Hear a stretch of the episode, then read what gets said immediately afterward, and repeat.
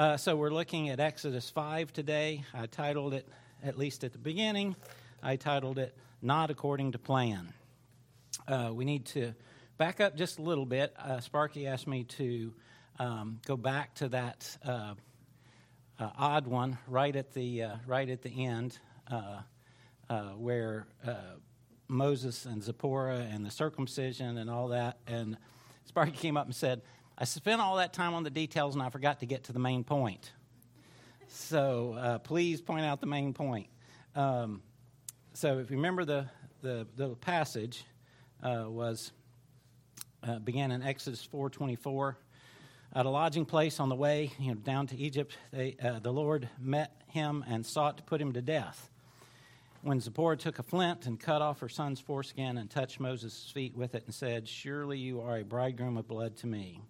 So let him be alone. Let, so, let, so he let him alone. The Lord let Moses alone. And it was then that she said, A bridegroom of blood because of the circumcision. And, uh, and so, again, as Sparky said, it's, it's a very short story with not a lot of details. And some commentators think that that both Moses and his son were circumcised here. Some think it was just the son, some think it was just Moses. Uh, uh, they're all over the place. But the main point is, uh, is the sign, the sign of circumcision. God had said to Abraham, when he gave him the promise that his descendants would be as numerous as the stars, in the middle of that promise, in, both in Genesis 12 and 15, in the middle of that promise, he says, Now I'm giving you all this land, and your descendants are going to be numerous as the stars. But first, they're going to go down to Egypt for 400 years and suffer, and then I'm going to deliver them out by my great hand and give them this, this land. And he said, And the sign that you will have to know that my promise is sure is circumcision. So now Moses is about to go into the land to fulfill God's promise without the sign whether it's just him, I mean, whether it's just his son or it's him and his son, but either way, he's going down into the land to fulfill the promise without the sign. And, uh, and, uh, and God is saying, you know, no, you can't have the promise without the sign. You have to have uh, the sign. And so Zipporah, being the daughter of a priest of Midian, again, a descendant of Abraham, although just not through. Um, not through uh, Israel, a descendant of Abraham, through Keturah, his uh, second wife, after Sarah had passed away.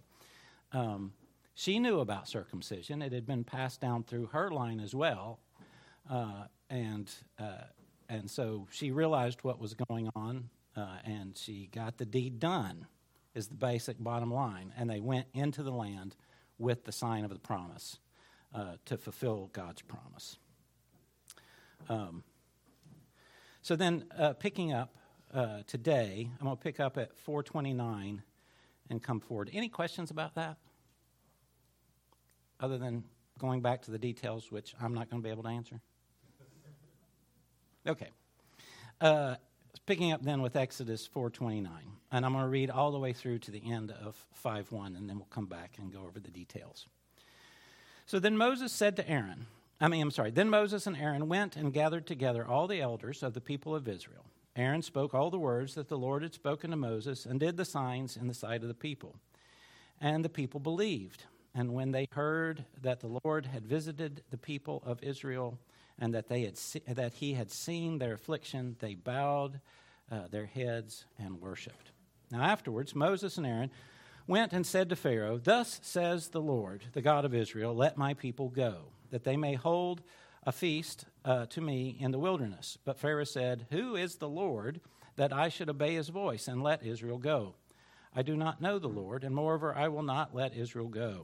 Then they said, The Lord, uh, the God of Hebrews, has met with us. Please let us go a three days' journey into the wilderness, that we may sacrifice to the Lord our God, lest he fall upon us with pestilence or with the sword.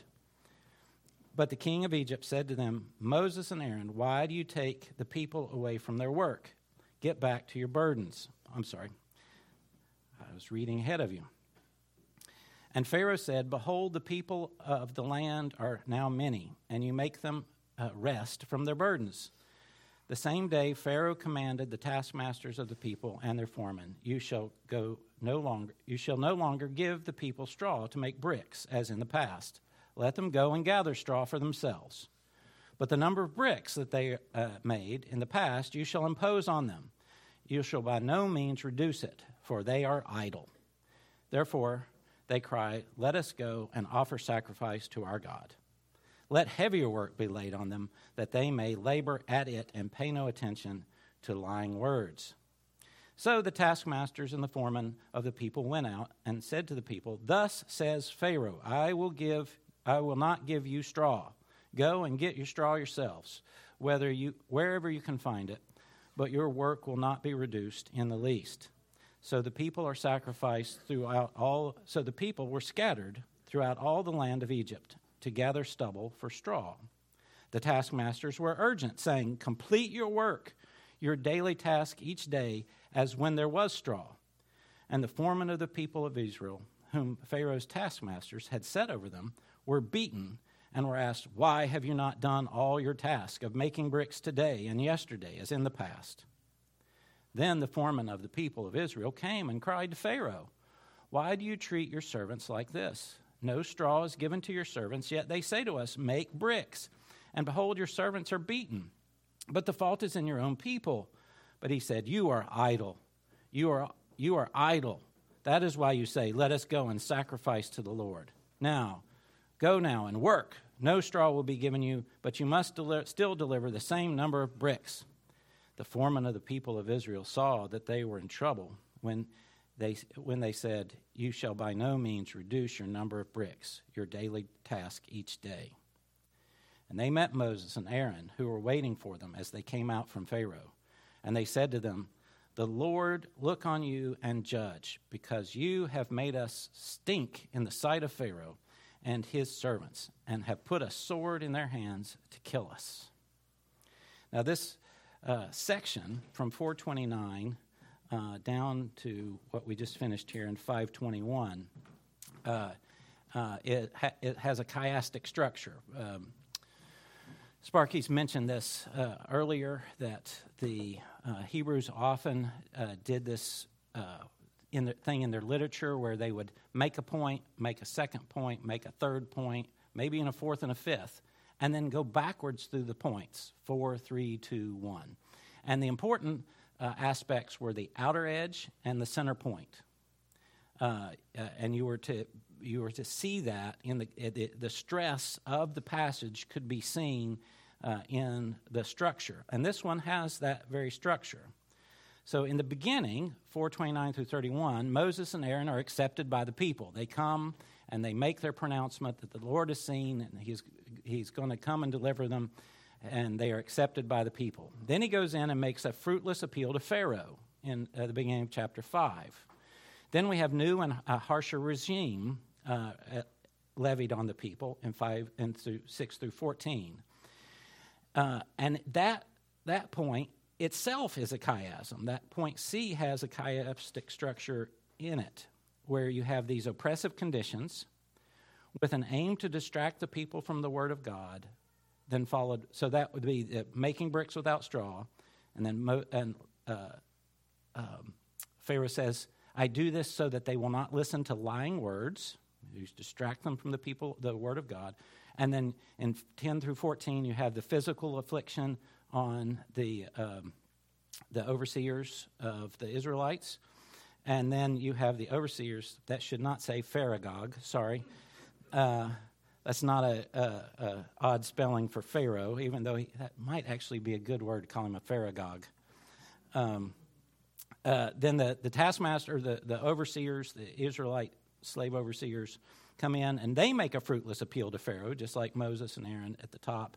And then at the end, Moses and Aaron are rejected by Israel. So it starts with Moses and Aaron accepted uh, by uh, Israel, and then ends with Moses and Aaron being rejected by Israel, with this center point being that Pharaoh is trying to distract the people from the Word of God. God has come and said to his people, and his people listened and rejoiced.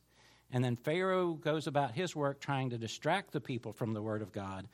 and he's successful. They go from the beginning where they accept the word to the end where they reject uh, Moses and Israel. I mean, Moses and Aaron.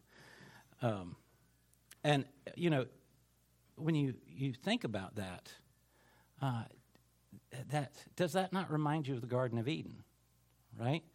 That, that the, Satan comes in and says, Well, has God really said, right? Distracting them, changing, warping the words, uh, just enough to get uh, Adam and Eve to reject. And so we're to see here that Pharaoh is playing the role of the serpent in this narrative. And, uh, uh, and you know, Sparky was pointing out that, you know, even the headdresses of the Egyptian kings, of the Egyptian pharaohs, have serpents on them. Uh, and uh, so we're definitely supposed to see here um, that, uh, it, it, that, um, that Pharaoh uh, is, the, is the Antichrist. He's the anti God. He's the, he's the serpent. He's the Satan of uh, the story. And so uh, what we see is that he's not just opposing God's people. We're going to see this throughout all the rest of the narrative. He's not just opposing God's people, he's opposing God. You know, uh, the serpent wasn't in the garden just to take Adam and Eve down, the serpent was there to strike out at God. He wanted God's servant to fail because he hated God. And uh, the same here. Pharaoh, we're, what we're setting up in, in Exodus, in these first chapters of Exodus, is not a confrontation between Pharaoh and Moses or a confrontation between Pharaoh and Israel. What we're setting up is a confrontation between Pharaoh and God, between Pharaoh and Yahweh. Uh, and so we see it even here. And as I said, this is, uh, I put this, you know, not according to plan as the title because this is not how Aaron and Moses thought this was going to go. The first part, they liked the first part. The Israelites listened, right? Uh, uh, uh, Moses and Aaron went and gathered together all the elders of Israel, and Aaron spoke uh, all the words of Yahweh had spoken to Moses. I mean, Aaron spoke all the words that Yahweh had spoken to Moses and did the signs in the sight of the people. And the people believed, and they heard the word of the Lord that the Lord had visited the people of Israel and that he had seen their affliction, and they bowed down and worshiped. This is the right answer.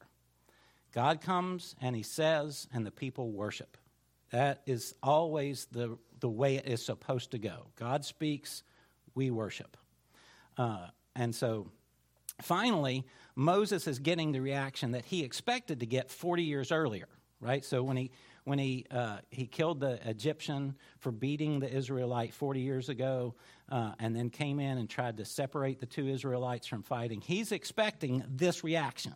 He's expecting the people to go, Oh, finally, our Savior. Uh, that is not the reaction he got that time, but it is the reaction that he got this time. So finally, Moses has received the reaction that he was expecting. Uh, and the people did what they are supposed to do. They respond in worship. Uh, as I said, this should be exactly our response.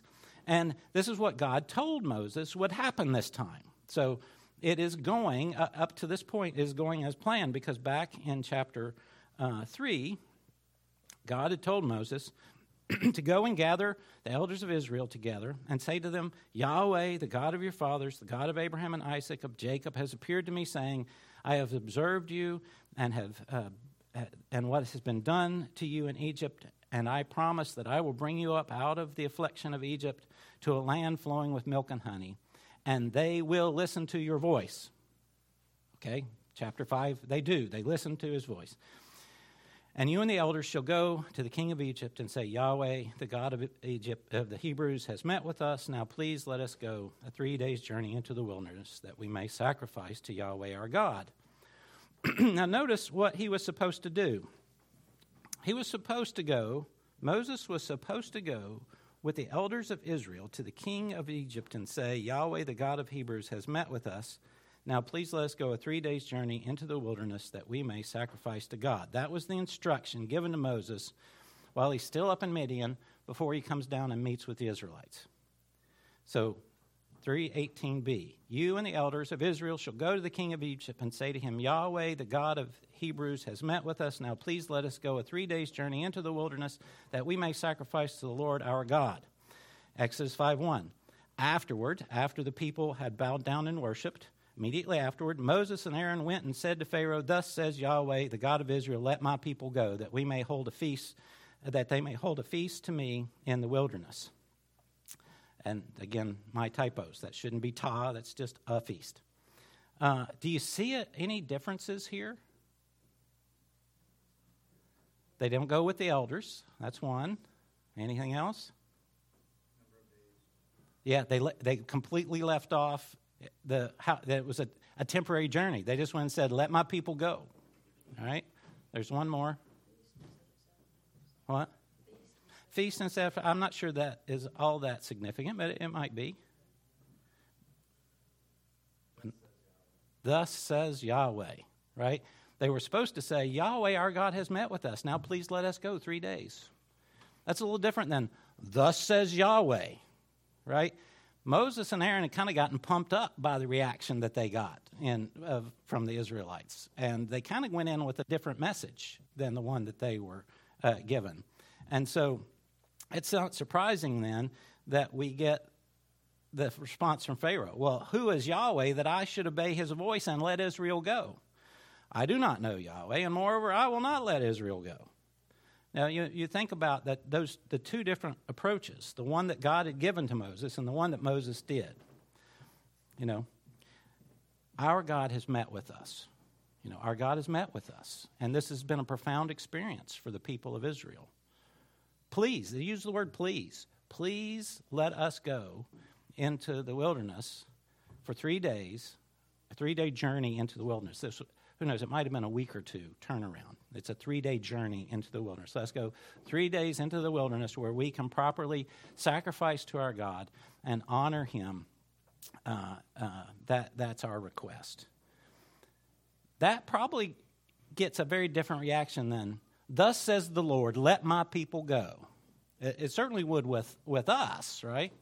And, um, and so uh, Pharaoh responds, Yeah, no. Uh, and then, uh, so then Moses is, Moses is like, Okay, now wait a minute. That didn't go as I expected, right? Let me try this again. So he goes, Well, the God of the Hebrews has met with us. Okay, now we're back on track, right? The God of the Hebrews has met with us. Let us go a three days journey into the wilderness that we may sacrifice to Yahweh our God. Okay, that's good. We're back on track. Except he adds, lest he fall upon us, uh, I'm sorry, just a second. Yeah. Lest he fall upon us with pestilence or with the sword. Now, the most natural reading of this is the us here is Israel, right? Lest he fall on us with pestilence. Let us go. God's met with us.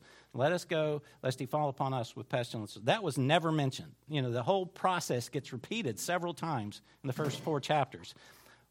Pestilence falling, uh, the fall, falling of pestilence uh, and sword upon the Israelites is, is never mentioned. Uh, now, it's not 100% clear here that Moses is simply talking about the Israelites. In using the generic us there, he could be saying, us, you Egyptians and us Israelites. So it could be, it, he's, either, he's either embellishing the words of God here, or he's doing an, an implied threat, right? And as if saying, God's going to visit, you know, he's backing off and says, and God's going to visit uh, judgment with pestilence and sword upon the Israelites. I mean, upon you Egyptians. He's doing a veiled threat. You know, if you don't let us go, pestilence and sword may come on us, right? You and me, you and me, Pharaoh, you Egyptians and us Israelites.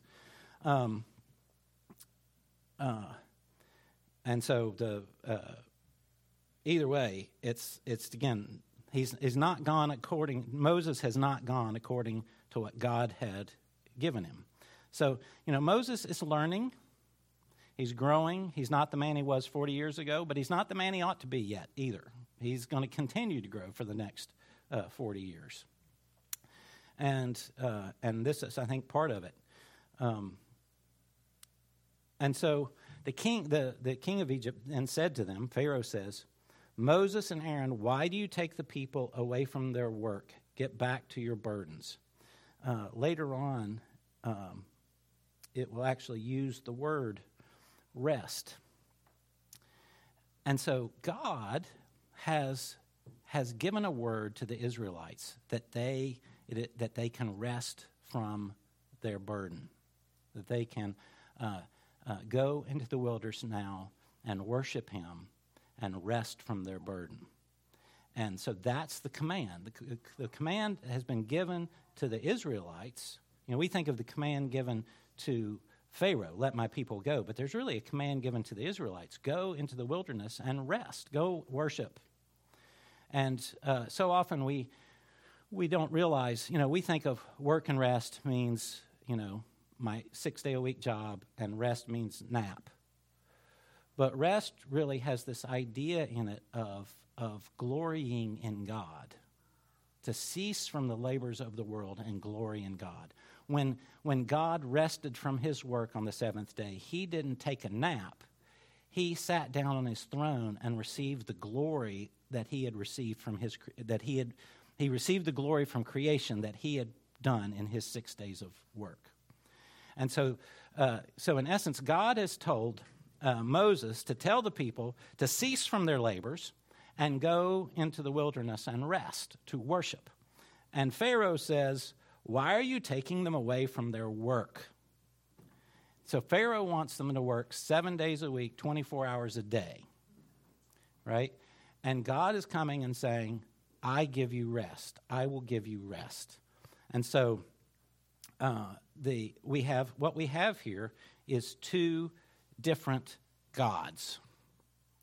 We have the true and living God, Yahweh, who offers rest at the end of work. And we have the false God who says, no, work. Work, work, work. Sin, Satan, Pharaoh, they are all a terrible taskmaster. They give no rest, but only work. So then, moving on, Pharaoh says, Behold, the people of the land uh, are now many, and you make them rest. Here we are. They, you make them rest from their burdens.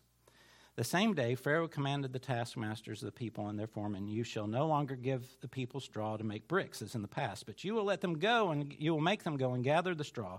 But the number of the bricks, that'll be the same, because they're idle, they're lazy, and they're crying out, Let us go sacrifice. So not only does God counter, I mean, not only does Pharaoh counter God's command, God says, let them go rest, go take a rest from their burdens. Not only does he counter their man, say, no rest, keep working, he says, work harder. So he, he it's, you know, it, it's one thing to deny the word of God. It's, it's another to say, no, you know, this is, so now we're not in the Garden of Eden anymore. We're with Lamech in chapter five, four, five of Genesis, where God had, had said that if someone kills Cain, I will avenge him seven times. And then Lamech sets himself up as the, the king, uh, the, the Antichrist, and says, If God will avenge Cain seven times, I will avenge myself 77 times. I'm greater than God. And, and so Pharaoh's doing the same thing here, or that, it's the way Moses wants, to, wants us to understand what's going on. Pharaoh is saying, No, you think God wants you to rest? You're going to work harder. That's that. So Pharaoh is setting himself up not just as someone who denies God, but wants to claim the powers of God uh, to himself. And then, um, but at the same time, the king suddenly see this Pharaoh suddenly sees what the former Pharaoh saw. How the people had become many. You know, his I guess his father, most likely, uh, was the one who had um, uh, you know, tried his various ways to keep the Israelites from expanding. You know, first with the midwives, and then with the throwing the women into the, the baby, the baby boys uh, into the Nile. Um, this Pharaoh doesn't seem to have any of those policies, but uh, suddenly realizes, oh, there are a lot of these people. Uh, it is fascinating when you read uh, history and history of uh, cultures who enslaved others, which is most cultures um, that uh, how much fear there is of slave revolt. there's just a constant worry uh, and, and a choosing of different laws and different things to do to try to prevent the, the, you know, the concept of slave revolt from expanding. And uh, particularly in cultures where the uh, slaves begin to outnumber the slaveholders as, to- as a total population, uh, it just becomes a massive concern that, that dominates uh, politics and cultural life. And, uh, and so, uh, what the earlier Pharaoh did and what this Pharaoh is thinking uh, are, um, are not unusual uh, at all. Uh, this is a real concern, and it's always a concern for slaveholding cultures. What if this massive group of people decide to rebel? and that's what Pharaoh's hearing in this message. Uh, he's hearing that these slaves want to set their own agenda. And I need to make sure that we don't have a slave uprising. So, the best way to do that is just to keep them so busy that they don't have time to talk to the leader of this uprising, Moses, or to listen to his words.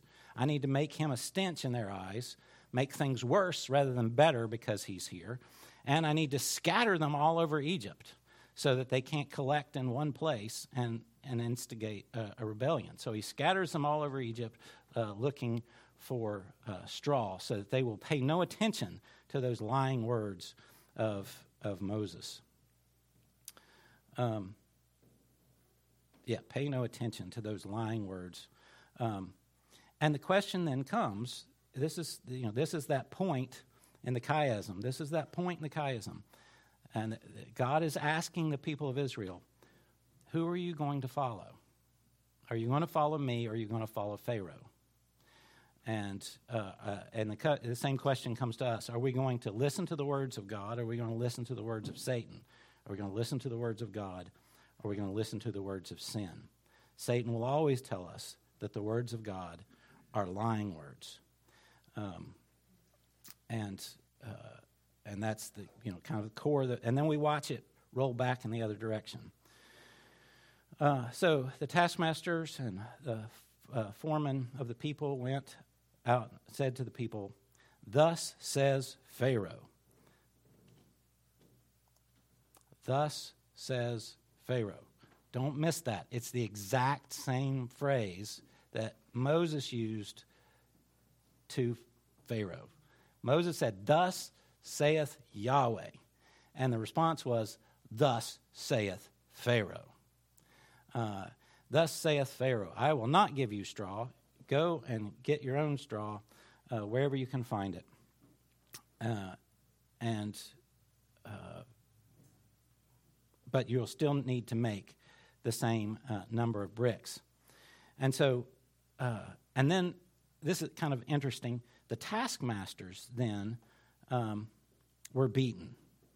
All right, so you've got Pharaoh, and then you've got the Egyptian kind of overseers, and then you've got the uh, Israelite overseers, and then you've got the rest of the Israelites. And so when, um, when they don't bring in enough bricks, the, the Egyptian overseers beat the Israelite overseers you know, the guys who are in charge of the tens and the hundreds and are supposed to be making sure the people are doing what they're supposed to be doing. Um, which is not what the taskmasters are used to, what the Israelite taskmasters are used to. Usually that's a privileged position. Uh, and it's the lower ones that get, get beaten in any kind of situation like this. Uh, and, and often it, in, in slave cultures, it, would, it could very well be the, the, the the, the overseeing slave beating the under, underling slave. But here we have the Egyptians beating the overseer slaves, which they, uh, they, they clearly do not like. Um, uh, and, and so we, what we see is things have gone from bad uh, to worse. And, uh, and things often are like that in the Christian life, in, uh, in, the, in the world around us um, I, I, couldn't help but think of John the Baptist when I was, you know, reading through this section. So John the Baptist has this moment, like Moses, uh, uh, you know, Moses has his moment when he goes and he tells the words to the people of Israel, and they're all like, Yay! And they fall down and they worship and they're all excited. John the Baptist has this moment when he baptizes Jesus and sees the Spirit uh, descending uh, upon him uh, like a dove. And then a few weeks later, John the Baptist finds himself in jail. And he sends that message to Jesus and his disciples Are you really the one to come, or should we expect another? Uh, he, he, things had gotten worse. He expected, John the Baptist expected, now that the Christ has come, everything's just going to get better and better. And, uh, uh, and, you know, getting better and better didn't include him being in jail. And so, in the same way here, the Israelites are like, Yay, God's come. God's seen us. He's heard our cries. He realizes we're oppressed. He's promising to take us out. Things are just going to get better and better from here, but they get worse. Uh, and uh, that was not according to their plan. Uh, and so the taskmasters go in and they go to Pharaoh uh, and, and, uh, and say, I'm sorry.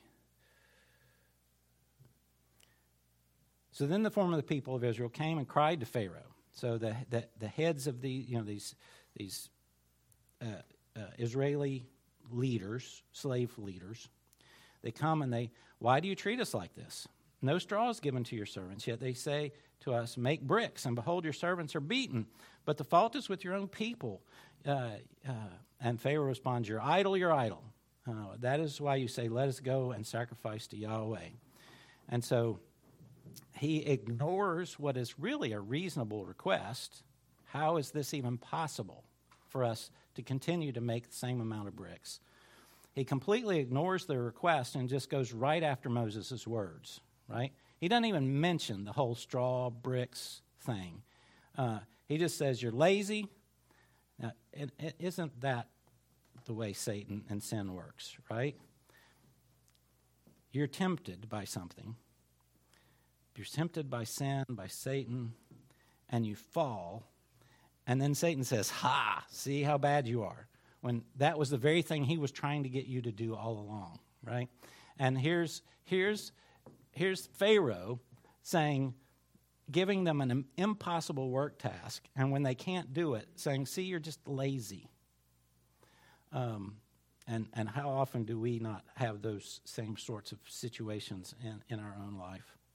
Um, so he sends them out, go work, um, you know, do, and so they, they, they leave, the foremen all leave, and they, are, they go out. There's Moses and Aaron waiting for them, and they say to him, say to the, the taskmasters, say to Moses, Pharaoh, Yahweh, look at you and judge, because you have made us a stink in the sight of Pharaoh and his servants, and have put a sword in their hand to kill us.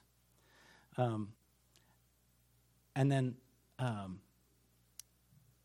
the very next section, which for some reason I didn't put in my notes to put up here, um, Moses, uh, you know, goes out and says, "Lord, you know, this is not what I had expected." Um, and um, and so Moses and Aaron heard the parts of the word that they wanted to hear from God, but they missed the other parts. So uh, right before this section, immediately prior to the section we were looking at, where the, he's coming into the last, it's kind of almost the last thing that God says to Moses is that the people are going to accept you, but uh, I'm going to harden Pharaoh's heart. Now, Moses kind of missed that whole hardening of Pharaoh's heart thing, or didn't think about what the implications might be of Pharaoh having a hard heart, right? Well, these are the implications. This is what it looks like when Pharaoh has a hard heart. You get more work, not less work. You get work, not rest. You have Pharaoh claiming to be God uh, in, in, in, the, in the life of Israel. Uh, and, and so again, I ask, how often do we, is that not something that we do? Uh, uh, hear the parts of the word that, uh, that we want to hear and the parts that we like, and then can kind of gloss over the parts that we don't want to hear and, and don't, don't like. And then uh, find implications that come back and slap us in the face uh, because we're not really looking at the, the whole counsel of, of God. I had a uh, former boss who uh, just loved Joel Osteen, just thought Joel was the greatest thing ever. And he would pass me uh, stuff to read by Joel Osteen all the time. And of course, you know, your boss passes you an article, you need to read it. And I would read it and I would go, you know, you know, that that's a little off right there, that one point. But overall, you know, what he's saying here is not that bad. Problem was, he had, he was a one-trick pony. He, he, he had the part that he liked, which is God's on your side. Your, you know, your best life now. There are a lot of promises in the Bible about how the Lord will took, take care of us, look after us, provide for us. Um, you know, I, I, uh, I, have a little Puritan um, uh, daily devotional that Kathy and I go through, and there's been a number of them that could sound very Joel Osteen like. You know, if God has supplied all that you need for your spiritual uh, uh, uh, salvation, why do you question that He wouldn't give you all the things you need for your physical life? Why do you fret? You know, go back to the New Testament. Why do you fret about what you'll eat or what you'll wear? The Lord knows you need these things. He gives them to the sparrows and to the flowers, He will give them to you. If that's your only message, it kind of sounds a little Joel Osteen. Uh, but there's a lot of passages in the Bible that says, you know, the Lord suffered and you're going to suffer with him. And if all you read is the Joel Osteen passages and never those other passages, when that suffering comes, it's like, where did this come from? Where's the Lord in all this? Why am I having to suffer? Um, and that's exactly what was happening uh, here to the Israelites. They were only hearing the parts that they wanted to hear from the Bible and not the parts that they didn't. What are the parts that they didn't want What are the parts that the Israelites didn't want to hear? Yeah, that you're talking about. Yeah, the, well, that, that, that, that Pharaoh, what was significant about Pharaoh's heart hardening? Right? You know, that you're going to bring this message, and it's going to be, and it's mostly um, Aaron and uh, Moses. Um, you know, they were given a message that Pharaoh's heart would be hardened, and that, that they were going to be, that they were going to bring these devastating things upon Egypt to bring him out. But all he heard, all they heard was, my people are going to get, going to get let go. Uh huh. But the Lord doesn't remind them of Pharaoh's heart being hardened. He says, "This is what I'm going to do." This is what I'm going to do. Right? Yeah. This is the this is the plan. But he repeats the plan. I mean, it's not like he hasn't heard Mar- Moses hasn't heard this before. He's just he's he's uh, you know um, we we tend to collapse the end into the into the now, right? I know this is where it's going, and so uh, why isn't that happening right now? And there's this process that gets us from here to there, but when it doesn't, when you know when the when the trajectory from here to here goes like this, then there's then we're going. This is not yeah. This in the I, you know, I shouldn't be in prison. Christ is here, the Messiah has come, and I shouldn't be in jail. That's not how it works, right? Um, and uh, uh, but even in the Old Testament, and and you know, um, when you look at eschatology in the Old Testament, uh, you're you're looking at it. I've heard this analogy used before. You're looking at it um, like two mountains. Uh, Christ coming, first coming and second coming. And from a distance, two mountains look very close to each other. But when you get to the first mountain, you can often see that the second mountain's way out there. Uh huh. So they, yeah, so they, they, they, they know there's a, they're told that there's going to be a process to, you know, and it's a process in which Pharaoh's heart is hardened. And if you thought and meditated on that passage very long, that there's going to be this process, and that Pharaoh's heart's going to be hardened, and it's eventually going to end with killing the firstborn.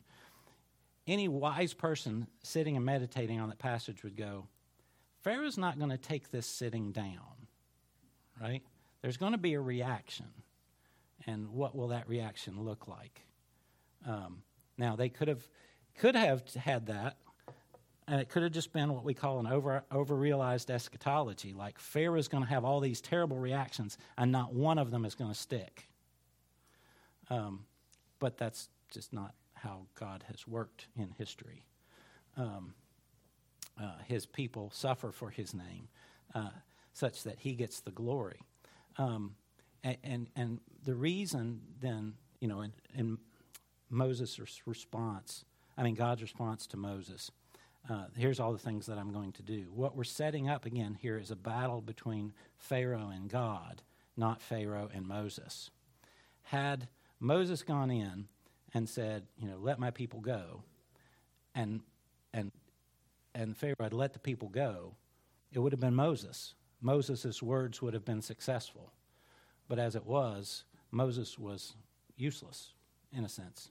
And it wasn't until God intervened with the plagues that, that the Israelites would be uh, let go. It was going to be clearly a battle between Pharaoh and God by the end. It wasn't going, there wasn't going to be left any room for whether uh, Moses just was a better slave organizer than the previous one.